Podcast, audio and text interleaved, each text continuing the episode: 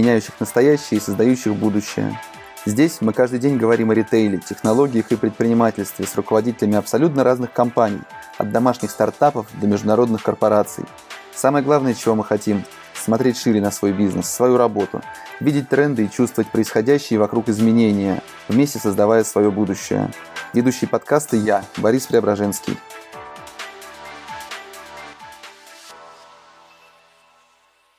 Всем привет, всем доброе утро. Сегодня у нас особенный эфир, эфир номер 100, юбилей. Вот уже больше чем три месяца я пользуюсь потрясающей возможностью общаться с интереснейшими людьми, разговаривать и знакомиться с потрясающими бизнесами. Это очень круто, и хочу поблагодарить всех спикеров, всех зрителей, всех партнеров, кто помогает это делать. Мы делаем действительно крутую историю, мы создаем будущее и постепенно меняем настоящее. Я хочу верить. А, сегодня у меня в гостях этого юбилейного эфира Михаил Перегудов, основатель партии еды, которая была продана Яндексу, а после этого уже экс-генеральный директор Яндекс Шефа. Миша, привет. А, привет. Слушай, расскажи, пожалуйста, про партию еды. Ты выступал у меня на конференции «Практика Дейс» в офлайне, кажется, это было уже в прошлой жизни, и твои глаза горели, ты рассказывал о маркетинге, о стратегии, о планах как все это будет, как все это происходит, меняется, но после этого компания была через некоторое время выкуплена Яндексом э, по неофициальной информации в интернете примерно за 1,2 миллиарда рублей. А насколько ты доволен тем, что это произошло, как это произошло, э, то ли это, то, то ли это чего ты ждал?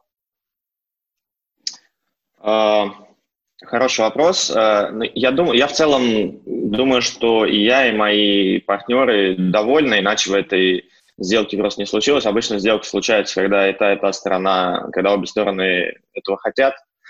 Вот, поэтому в целом э, мы довольны, и, наверное, продажа компании э, была одной из опций всегда. То есть я, в принципе, когда начинал бизнес, я сам из до этого работал тоже в стартапе, в этой венчурной тусовке крутился, где все там рассуждают о том, кто сколько привлек, кто кому там это продал. То есть для меня, а, а, когда я начинал свою компанию, продажа была одной из таких а, ну, опций, и как бы мы, мы всегда это рассматриваем, ну, не как обязательную цель, естественно, но как э, нормальную опцию. И поэтому, когда пришел Яндекс, это хорошая компания, к которой мы э, с большим уважением относились, и мы договорились по условиям, поэтому как бы все было так органично.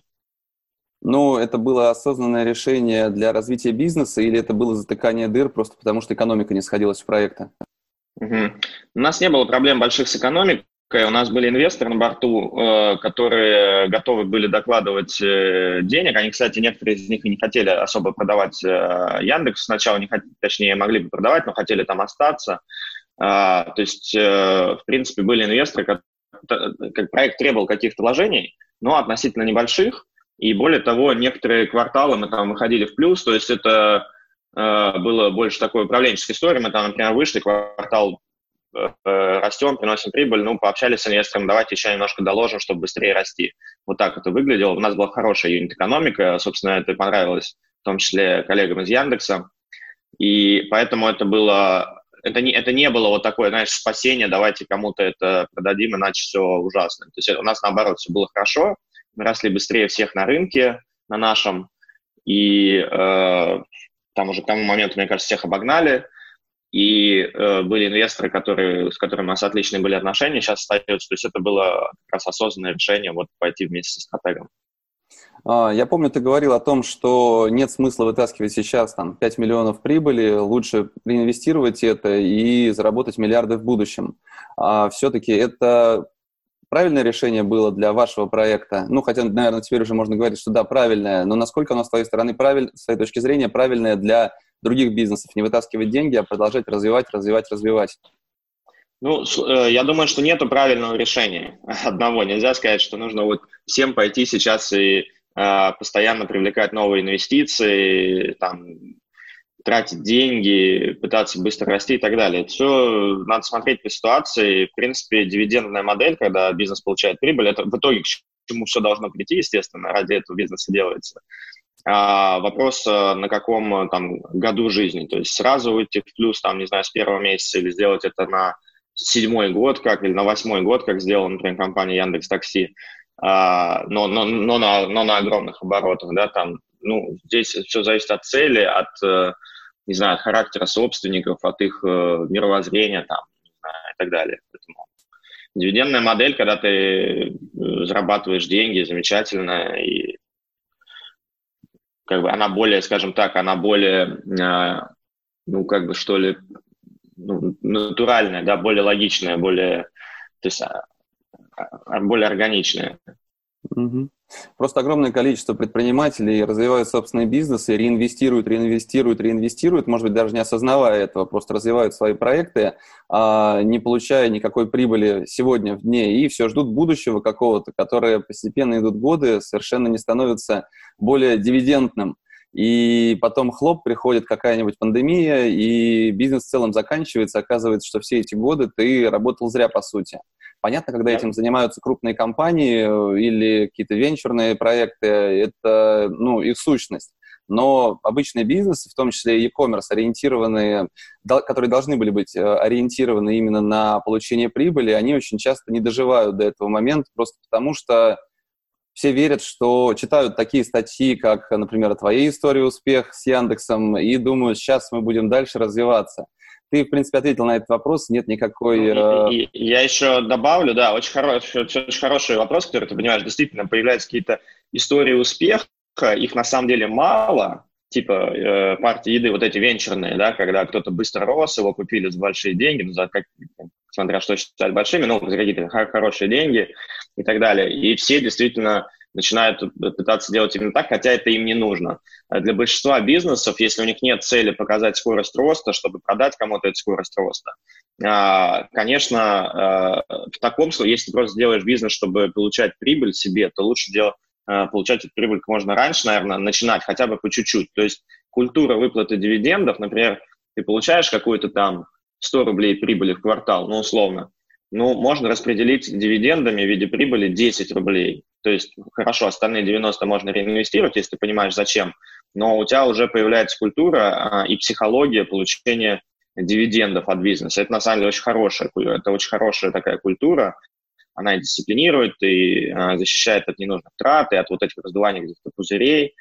А, поэтому, в принципе, я понимаю, о чем ты, и я согласен с тобой, что некая культура а, получения прибыли из бизнеса, она а, бывает полезна, особенно сейчас, когда есть перекос вот в сторону вот этих вот венчурных историй.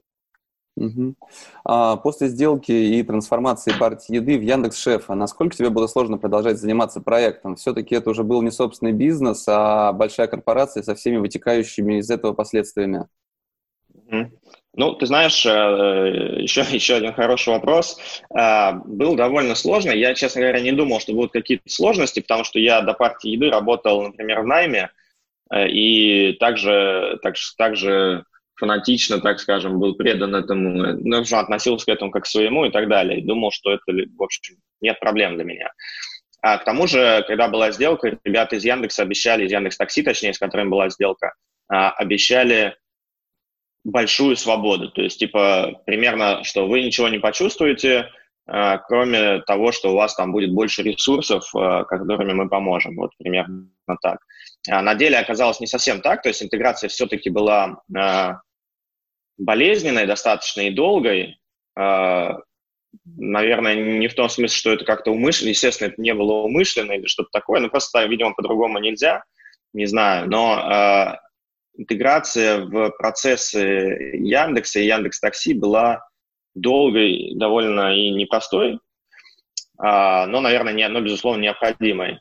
И это, ну, и это немножко усложнило. Ну, короче, а, точки зрения процессов стало, конечно, чуть сложнее, хотя там управленческую свободу нам действительно оставили, мы могли принимать решения, ну, какого-то там достаточно много решений сами, но там на бэк-офисе много процессов добавилось, много костов добавилось, э, каких-то нюансов и так далее, к этому надо было привыкнуть.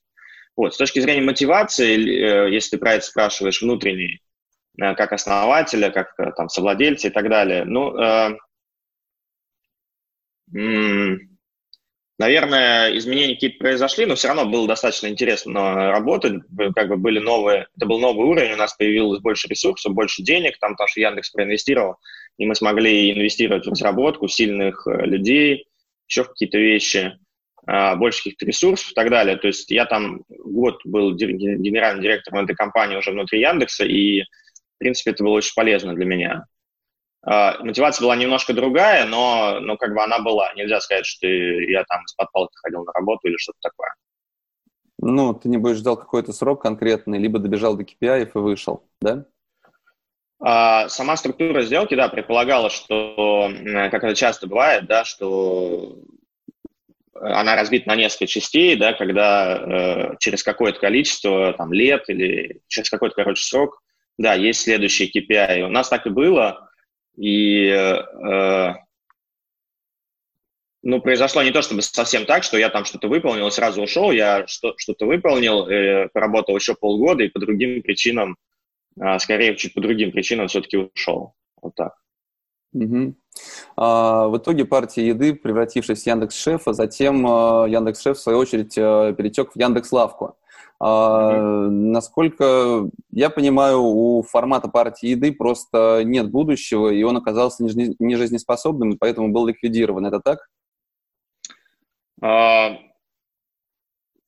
Идея, да, смотри, то есть э, мы делали э, партию еды, которая стала называться Яндекс.6, Яндекс.Шеф внутри Яндекса, и параллельно э, возникла там, э, там еще была Яндекс Еда и есть, да, и возникла Яндекс Лавка.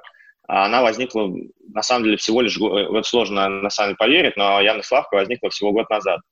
А, по-моему, как раз в июне или в июле там она запустилась в прошлом году. И э, она начала очень быстро расти. Это новый формат, который, кстати, никогда нигде в мире до этого толком-то и не было. Э, и вот он так в России-то и появился. Вот. И э, где-то к концу года, 20 ой, 19 года, ну, стало ясно, что лавка показывает быстрый рост, и в Яндексе решили, что это новая форма дистрибуции, доставка за 15 минут, которая, да, которая как бы эффективнее, чем, например, да, доставка по подписке и так далее. И с чем ко мне пришли ребята из Яндекса, они говорят, зачем вот у нас есть там проект Лавка, который доставляет продукты, проект Шеф, который доставляет продукты, зачем нам, у вас есть своя логистика, у них своя логистика, курьеры там у всех разные, там колл-центры и так далее. Давайте это объединять, а, причем логистика Лавки, очевидно, более эффективная, потому что она доставляется 15 минут, а, а вы доставляете раз в неделю, э, легче доставлять те же наборы за 15 минут, поэтому давайте вставим, вставим все это в лавку и будем там доставлять. А, вот такая была примерно логика. А что касается э, жизнеспособен или нет проект э, вот этих наборов по подписке, именно с доставкой их недельных коробок по подписке, я думаю, что жизнеспособен, э, если посмотреть в мире, ну, на самом деле в мире есть там одна успешная по-настоящему компания, HelloFresh, она стоит, сейчас там выросла, миллион, миллиардов 8 долларов, на бирже торгуется. И она, они успешные, они прибыльные, и, э, короче, у них там все нормально. Вот. В России осталось там два, вот после того, как Яндекс.Шеф э, присоединился к Яндекс.Лавке, осталось два еще проекта, Шеф-маркет и Элементари. Они, насколько я знаю, э, на фоне пандемии выросли где-то раз в два каждый. И, в принципе, ну, это, это неплохой размер, они живут, они, я думаю, ну, кто-то из них, может быть, вышел, стал прибыльным на этом фоне, и я думаю, что у этого бизнеса есть, ну, по крайней мере, среднесрочное будущее. А, и вопрос в размере, да, то есть все-таки наборы с продуктами и рецептами – это ниша, а, она прикольная, но она небольшая по сравнению с сегментом доставки обычных продуктов и сегментом готовой еды. То есть есть там просто продукты, посерединке есть вот продукты с рецептами, и есть готовая еда. Вот, э, вот по бокам это две, две, огромные, две огромные ниши. Вот этот сегмент с рецептами продуктами, конечно, существенно меньше. Это, это реально нишевой продукт. Поэтому я, я, наверное, отвечу так, что будущее, по крайней мере, среднесрочное, там, на следующие пять лет у этого бизнеса есть, э, но это будет ниша, это, это достаточно, там можно сделать приличный бизнес, там, на несколько, там, не знаю, на 5 миллиардов рублей выручки в год, э, и это будет там для многих успехом, а, но, возможно, там у того же Яндекса там, другие аппетиты, скажем так, вот по размерам ниш. Угу. Ну, тут еще во многом зависит э, то, что вы успели заскочить на борт к Яндексу, успеют и другие проекты кому-нибудь точно так же запрыгнуть. Насколько я знаю, что в перспективе можно этого ждать, и это будет как раз вариант для них развития в будущем. А, ты затронул тему лавки. На самом деле я считаю, что лавка – это самый выдающийся проект всех последних лет в России. А, он меняет и будет менять а, реальность, он меняет а, потребление, модель поведения аудитории, он меняет все. То есть мы в эфирах говорим с крупным ритейлом, который вынужден создавать какие-то свои проекты с э, быстрой гиперлокальной доставкой, следуя этому общему тренду. И в целом именно доставка за 15 минут, ну, может быть, больше, может быть, меньше, она действительно захватит, как мне кажется, ритейл и в фуде, и в остальных категориях. Э, каким ты видишь будущее лавки? Ты все-таки находился достаточно долго рядом с ней и прекрасно представляешь ее перспективы. Что будет с твоей точки зрения в будущем, и все-таки какое влияние она окажет на формирование именно вот этого спроса, модели потребления в каналах во всех? Да, а, значит, про лавку действительно это уникальная история, но я, я единственное отмечу, что есть не только лавка, но, например, проект «Самокат» такой же, да, то есть, но в целом вот эта модель э, лавки, э, она действительно уникальна, значит, несколькими вещами. Во-первых, э, как бы, во-первых, повторюсь, она появилась, по сути, в России. То есть там были какие-то такие штуки в Турции, еще где-то, но вот в таком размере, вот в таком революционном как бы стиле, я бы сказал, это появилось в России, это уникальная история. То есть обычно какой-нибудь э, новый диз, дизраптор такой появляется где-нибудь в Штатах, типа Uber, и потом, значит, он раз, э, так расползается по всему миру, и мы в России копируем его и значит, делаем здесь что-то свое такое же, типа Фейсбука. А, там раз в 10 лет появляется такая новая модель, условно. А, и это, на самом деле, уникальный случай, я таких, честно говоря, не помню, когда такая модель, которая, как, как я считаю, вот является таким дизраптором а, уровня Uber, как, как он изменил рынок транспорта, так вот модель лавки может изменить рынок ритейла, а, он появился, такая модель появилась в России, первая там в мире, грубо говоря. И, и сейчас она будет расползаться по всему миру из России. То есть я знаю, что сейчас многие российские ребята, например, немножко пандемия этому помешала, там разъезжаются по городам Европы и Америки, чтобы запускать такие же проекты там. Ну и, естественно, что и местные там будут это все запускать. То есть это, это первая, такой, первая уникальная черта. Второе – это действительно скорость роста. А, вчера, по-моему, отчитался Яндекс о квартальных э, результатах. Результат второго, второго, нет, убытков у них нет а, у них Яндекс прибыльный, о квартальных результатах второго квартала, а, и там а, впервые озвучили цифры лавки, если не ошибаюсь, 2,5 миллиарда рублей выручки за а, второй квартал. Это значит, что они ну, подобрались, видимо, к миллиарду рублей выручки в месяц. И это там на 11 месяц существования бизнеса. То есть годовой ранрейт как бы 12 миллиардов рублей. Да, если взять месячный миллиард, умножить на 12, годовой, годовая выручка, ранрейт 12 миллиардов на 11 месяц существования бизнеса. Я, честно говоря, не знаю ни одного бизнеса, который бы рос с такой скоростью. Просто э, я не слышал никогда, ну, в России я не слышал никогда о бизнесах, которые так быстро бы росли. Вот. Так что действительно революционная штука, я с тобой полностью согласен. Она, это, это я думаю, что на э, рынке ритейла эта модель э, сравнима вот с той революцией, которую Uber произвел на рынке такси 10 лет назад. Я думаю, что какая-нибудь э, вновь созданная дочка «Газпрома» вполне может добежать до такой выручки еще быстрее, вот, если говорить, потому что никогда не слышал, так что тут, может быть, плохо искал. А, скажи, пожалуйста, бытует такое мнение, что в квартирах будущего, причем достаточно обозримом будущем, не будет кухни. Что ты думаешь по этому поводу?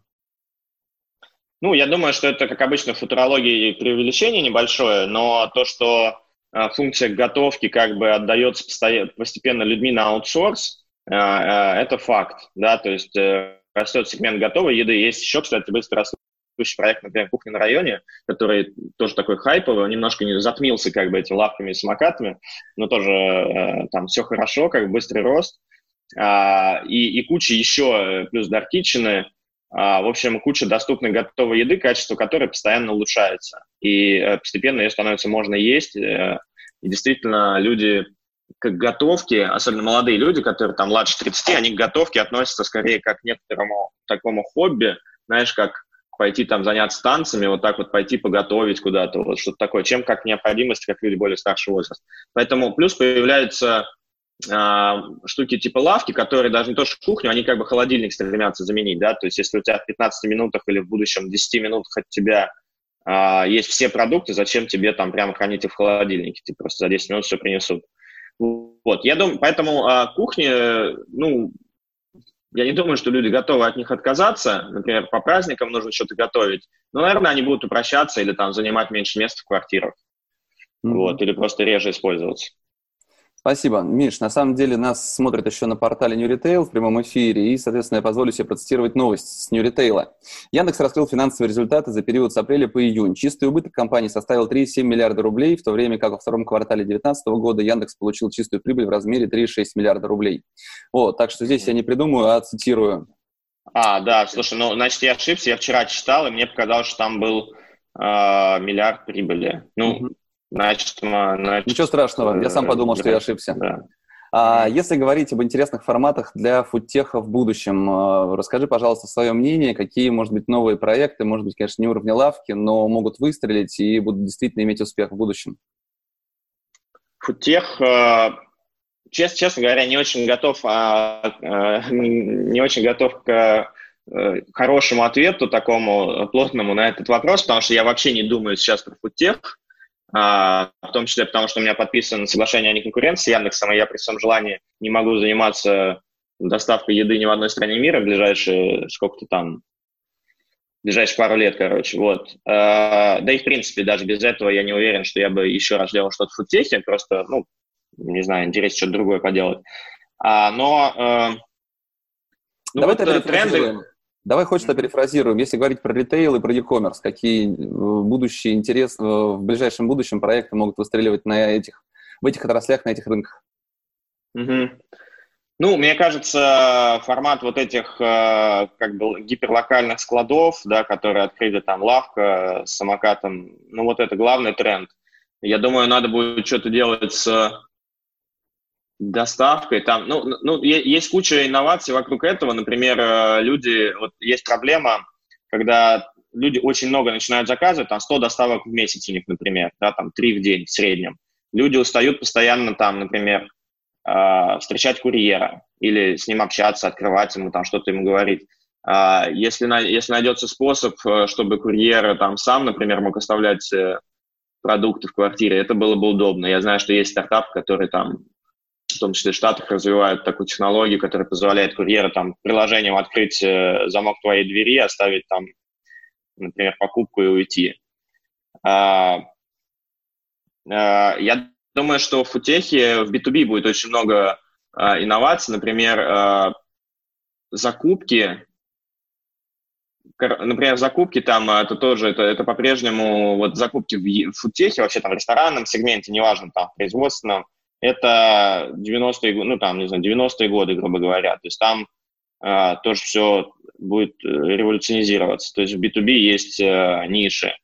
И, ну, а если про, про какие-то еще тренды, ну, растет сегмент готовой еды, как я, сказал, а растет, потому что люди не хотят готовить, и потому что качество готовой еды постоянно улучшается. То есть э, технологии, то есть в том числе, например, технологии заморозки, в том числе шоковой заморозки, акустической заморозки, они э, становятся лучше с каждым годом и, э, ну, и другие технологии, там, вакуумирование, еще чего-то, неважно, а, они позволяют делать готовую еду все лучше и лучше, с, с более долгим сроком хранения, и она там все меньше отличается от только что приготовленной. Поэтому э, думаю, что готовая еда будет расти. Например, э, Uh, например, в Штатах, да, сегмент заморозки, вот в FMCG брендах это самый быстро растущий сегмент. А, и, может быть, еще что скажу, еще прикольная а, новая, ну, относительно новая модель, это модель вкусвилла, да, когда это монобрендовая модель, когда э, ритейл делает все под своим брендом и со своей дистрибуцией. То есть, с одной стороны, ритейлеры будут, э, и, тот же самокат активно это делает, и лавка сейчас начала делать, заменять продукты чужих брендов на э, продукты своего бренда в своих, в своих магазинах. С другой стороны, многие бренды, я думаю, FMCG-бренды, не только в еде, но и там, не знаю, в например, они будут строить свою, пытаться розницу. Как сейчас, например, происходит в косметике, а, есть целые бренды, которые не продаются через там какой-нибудь, э, э, ну, там, в торговых центрах и чужой, чужой розницы. Они строят свою собственную розницу, свои монобрендовые магазины. Или, или direct to customer, свою доставку, как там партия еды делала. А, вот такой еще тренд выделил. Угу, спасибо. Миш, сейчас ты молодой, успешный миллионер. Я очень рад, на самом деле, искренне совершенно, что у тебя это получилось добиться. Это очень здорово. А все-таки чем ты занимаешься сейчас? Прохлаждаешься на даче или все-таки занимаешься какими-то бизнесами? А, я ушел из Яндекса в марте, сейчас июль, то есть прошло уже, кончился июль, то есть пять месяцев прошло. А, что я, ну, во-первых, я хотел отдохнуть, да, действительно, я, я там э, пять лет, э, даже пять с половиной лет жизни, получается, вместе с периодом в Яндексе посвятил партии еды, это было очень интенсивно и э, часто на пределе, поэтому мне всегда там казалось, что вот когда-нибудь я отдохну, особенно если появится чуть больше возможностей, будет супер. У меня, у меня была такая идея поотдыхать, немножко пандемия тут мешалась, то есть ровно в тот момент, когда я ушел из Яндекса, тут же закрыли границы, примерно там плюс-минус в этот день. И поэтому мои планы на грандиозные на отдых, э, в общем, превратились действительно в то, что я провел время на даче, как и все. Ну, там, частично на даче, частично в городе. А, у меня э, есть идея запустить следующий бизнес, то есть я себя вижу как предприниматель, я не хочу, например, становить, какие еще есть варианты, я не хочу становиться инвестором э, пока, по крайней мере, full time, я не хочу работать э, в найме э, где-то, я хочу запустить следующий бизнес, у меня стоит какой-то внутренний KPI сделать это до конца этого года, и, в принципе, что я делаю, то есть какое-то время я отдохнул, но, но честно говоря, у меня не особо получилось, э, знаешь, разрешить себе отдохнуть почему-то, я даже рядом с офисом, рядом с домом снял там в соседнем доме офис и просто, чтобы туда ходить, как бы, ну, типа, как бы на работу и что-то там делать. Вот. Поэтому я э, занимаюсь тем, что ищу сейчас идею для нового бизнеса, довольно там стараюсь тщательно к этому подходить и не торопясь. Э, до конца года, думаю, так и как по плану есть, что-то новое запущу. И параллельно с этим занимаюсь инвестициями. Мы с друзьями, тоже основателями всяких IT-компаний, Э, известных довольно, э, организовали венчурный фонд, называется S16 VC, и делаем э, первые инвестиции. Вот сейчас сделали за эти, как раз там с начала года сделали, мне кажется, 4 инвестиции, плюс я еще сделал несколько своих собственных венчурных инвестиций. Ну, вот такие, какой-то такой part-time инвестиции я делаю тоже. Угу. Ну, какую стратегию инвестирования для себя выбираешь? То есть это все-таки какие-то совсем а, там первые стадии, либо входить уже в действующие, работающие проекты, и рассматриваешь ли ты вариант, что один из этих проектов, как раз, а, которые начнутся как раз твои инвестиции, а, как раз и станут тем бизнесом, которым ты будешь заниматься в будущем? Угу. А, у меня есть, знаешь, есть такое понятие unfair advantage, э, ну, вообще в жизни, в том числе в инвестициях, то есть какое-то, так скажем, а нечестное преимущество, да, которым пользуются успешные там компании или еще, то есть они получают какое-то преимущество не рыночное, скажем так, которое позволяет им получать какие-то более там хорошие условия или что-то еще. А, речь не про, естественно, какие-то незаконные вещи, а я имею в виду, что Facebook, там все уже в нем, и это его unfair advantage, что у него есть такой сетевой эффект, что весь мир уже в нем и так далее. А у меня такой unfair advantage – это большое количество это такое сообщество предпринимателей, в которые, российских, в которые я, или русскоговорящих точнее, в которые я глубоко интегрирован. У нас есть э, своя, свое такое предпринимательское комьюнити, в котором я играю довольно активную роль. У нас есть свои закрытые конференции для, для основателей IT-компаний в России, и там бизнес-клуб, и еще какие-то инициативы, там телеграм-канал Шмидт-16. И э, это дает мне и моим друзьям, вот, с которыми мы сделали фонд, такой unfair advantage, э, искать э, хорошие проекты и э, делать, и, и, а эти проекты как бы которые, берут от нас деньги, даже если у нас там небольшой чек, и даже если у них там есть очень много желающих в них инвестировать. То есть есть доступ, такой эксклюзивный доступ к хорошим, э, талантливым фаундерам, предпринимателям. Вот, э, мы как бы этим стараемся пользоваться, отсюда и у нас появилась идея фонда, а инвестируем мы в основном в проекты, с международно, ну, которые работают на международном рынке и на стадии а, так называемой seed и round A стадии, это то есть когда уже а, есть подтвержденная идея, есть product market fit, есть э, первая выручка, а, ну или какие-то какие-то другие ключевые показатели, и ну вот это как раз там стадия либо seed, либо round A, вот э, здесь мы инвестируем. На стадии идеи не инвестируем. А, я также делаю для своих, я также делаю для своих проектов, да, и отвечаю на последний вопрос. Э, нет, я не рассматриваю эти проекты как э, что-то, куда я собираюсь потом войти, потому что мы инвестируем в сильных предпринимателей, и там как бы обычно, если где есть там команда сильных предпринимателей, еще один там обычно не нужен. Угу. А, скажи, пожалуйста, бывает тебе скучно, когда ничего не горит, ничто не взрывается, по ночам тебе не названивают сотрудники, что все пропало. Все-таки не приходится ли тебе скучать без этого? А, нет, не бывает скучно. Ты знаешь, у меня нет проблемы себя занять абсолютно. У меня дел, если честно, не стало меньше. Вот дел ровно столько же, все время все равно я не успеваю.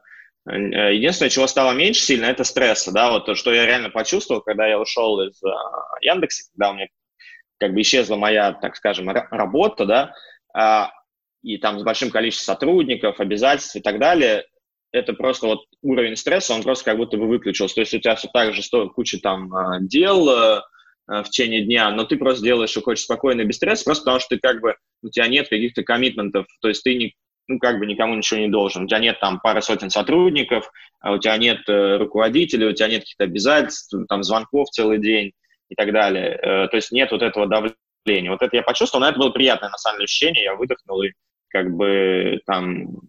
То есть в итоге получается, что я там довольно активно сейчас что-то делаю, делаю какую-то работу, но э, не испытываю стресс. Вот. Я, я как бы... Поэтому не могу сказать, что мне бывает скучно. Единственное, что а, я в каком-то смысле, может быть, у меня есть такое чувство опасения, да, что я могу от этого отвыкнуть, то есть вот это все-таки давление, да, предпринимателя, оно держит его в тонусе, как мышцу качает его там волю или какие-то способности вообще выдерживать давление, и у меня есть какое-то опасение внутреннее, что если долго этого не практиковать, скажем, а находиться в таком спокойном состоянии, то эта мышца, она, ну, как бы расслабится и будет потом сложнее. Вот такая мысль в голове есть. Отлично. А, тогда скажи, пожалуйста, как изменится Михаил Пригудов как предприниматель в следующих проектах? А, какие, может быть, главные уроки ты вынес из а, опыта с партией еды, из этого проекта, и что ты в своем предпринимательстве поменяешь в будущем? Хороший, хороший вопрос, много над этим думаю. Ну, я не знаю, кстати, хорошо это или плохо, но, конечно, я следующем уже проекте буду гораздо более, наверное, прагматичным. А, на самом деле в этом есть какая-то проблема, с которой я сейчас столкнулся. Когда ты выбираешь идею там, для первого бизнеса, то ты э, несколько наивен обычно и не представляешь, там, к чему это приведет через какое-то количество лет. И это в каком-то смысле даже является преимуществом. Ты просто туда, сломя голову, несешься, да, там ты наивно все делаешь, а опытные люди тебе говорят, что у тебя ни хрена не получится, и у меня так и было с партией еды но у тебя каким-то образом потом все получается, круто. А сейчас, когда второй раз, когда ты все это прошел, запускаешь какой-то бизнес второй раз, честно говоря, есть вот э, как бы сложнее немножко выбрать идею, потому что ты так примерно, ага, значит, через пару лет будет вот так, потом вот так, потом усилится конкуренция, потом придет большой игрок, так, и нам надо будет вот здесь, значит, вот это, здесь вот будет проблем с этим, а здесь экономика, значит, развалится. И как бы вот эти вот умные мысли, они, возможно, я не знаю, то есть, возможно, они даже то есть они сильно, скажем, усложняют вот эту фильтрацию идей. А, и мне кажется, в этом важно как бы немножко не, не утонуть так в таком, чтобы это не превратилось в какое-то болото. А, поэтому, то есть, что пока что я чувствую, что изменилось, это, наверное, чуть больше прагматизма, чуть меньше вот этой наивности, может быть. Опять же, не знаю, хорошо это или плохо. Ну, а опыта, ну, конечно, опыта гораздо больше, но я даже не, не знаю, что выделить конкретно, то есть во всех буквально аспектах, начиная там от э, работы с командой, заканчивая там, не знаю, финансовыми или юридическими аспектами бизнеса, ну, это как бы сложно сравнивать, да, как я начинал первый свой бизнес и что сейчас я, я знаю, то есть опыта больше гораздо, знаний больше, да, ну, там, это не значит, что это автоматически конвертируется в какой-то следующий успех. Может и помешать. Угу. Слушай, тогда последний вопрос. Что ты посоветуешь предпринимателям, которые, послушав сегодня тебя, такого умного, красивого, богатого, пойдут затыкать свои дыры в кассовом разрыве, сражаться с некомпетентностью сотрудников или свои собственные, тушить пожары и бороться с очередной волной конкуренции со стороны крупных компаний? Какой-нибудь им совет можешь дать? Ну, э, ты так это сформулировал, да, ты знаешь, э, я, наверное, скажу, что вот эти все истории э, успеха, они красивые снаружи, но внутри все то же самое, что ты сейчас назвал, и отделяет одно от другого буквально там какая-то, какой-то день один, да, час, одна какая-то узкая грань. Я просто себе помню, как вот была партия еды, был такой бизнес, который, ну, там, да, растет, вроде все хорошо, но просто, просто какой-то еще один стартап, и как и про сотни других стартапов, было непонятно, а что с ним вообще будет, а какая там у них будущее, какая экономика, а вот у них столько рисков, рынок там, э, не знаю, вот конкуренция. И, то есть и так, отношение было и там и ко мне тоже, и, и к компании вот такое. И потом, э, значит, какого-то там октября 2018 года вышла новость, что, Яндекс покупает э, партию еды, и как бы за час это все превратилось, а, ну вот, партия еды – это такая супер история успеха. Хотя внутри, на самом деле, за час это ничего не изменилось вообще. Все как было, так и осталось. Э, поэтому э, было, было забавно это Так. Э, как, это, конечно, начинает неожиданно к этому относиться как к успеху, хотя до этого так не относились. И э, повторюсь, то есть внутри ничего э, не поменялось, поэтому если вы там сейчас э, затыкаете кассовые разрывы, боретесь с конкуренцией, выживаете, это нормально, так все делают. А, и вполне возможно, что завтра это вот, вот так, таким же образом изменится, как изменилось у нас. Ну, я говорю образно завтра, но, короче, это очень тонкая грань, и все всегда борются и выживают. В общем, выживайте, коллеги, называется, да? Да, да. Я понял. Миш, спасибо большое, что присоединился. Я на самом деле безумно рад, что у тебя все получается. Это очень здорово. Я очень рад был тебя видеть. И до новых встреч. Надеюсь, в офлайне, в Питере, в Москве, как получится. Спасибо тебе. Да, давай. Спасибо, что позвал. Пока. Пока. Вот, а сегодня позади уже остается сотый эфир «Практика Days». Э, мы продолжаем двигаться дальше. Мы Оставайтесь с нами, присоединяйтесь, если еще не были. Всем отличного дня и успехов. Пока. Напомню, это был подкаст «Практика Days», а меня зовут Борис Преображенский. Если вам понравился выпуск, поставьте оценку и оставляйте комментарии. Пишите, какие темы вам интересны и кого позвать в гости в следующий раз. «Практика Days» выходит в прямом эфире каждый будний день у меня на Фейсбуке. Еще видеозапись эфира удобно смотреть на YouTube.